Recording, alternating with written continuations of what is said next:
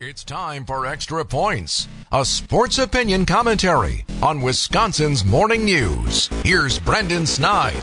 Snow may be in the air today, but that faint sound you hear coming from the warm desert in Phoenix is Brewers baseball right around the corner. On Wednesday, pitchers and catchers officially reported to spring training, and the eagerness of the season just became a reality for me and likely for you too. After winning 92 games and the NL Central title mere months ago, this offseason we all just encountered as Brewers fans may go down as one of the more memorable things in the last handful of years. A new season will certainly bring lots of new changes to Milwaukee for 2024. And for me, well, the new season has led me to a different kind of optimism. For years under Craig Counsell, we all knew what this team was going to do. They were going to win around 90 games or so, compete for the division and try to make a push for the playoffs. This year, what excites me is the opposite. It's the unknown. Now, does that make me spoiled as a Brewers fan? Not sure I could use spoiled and Brewers fan in the same sentence, but let's face it, life over the last six years has been pretty good to us. But with that all being said, there is reason to be excited about 2024, even if this team doesn't meet those expectations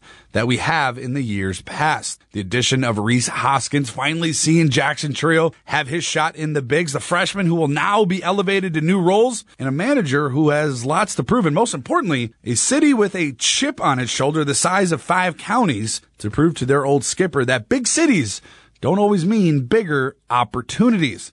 It's going to be a different kind of fun this season in Milwaukee, no matter what happens.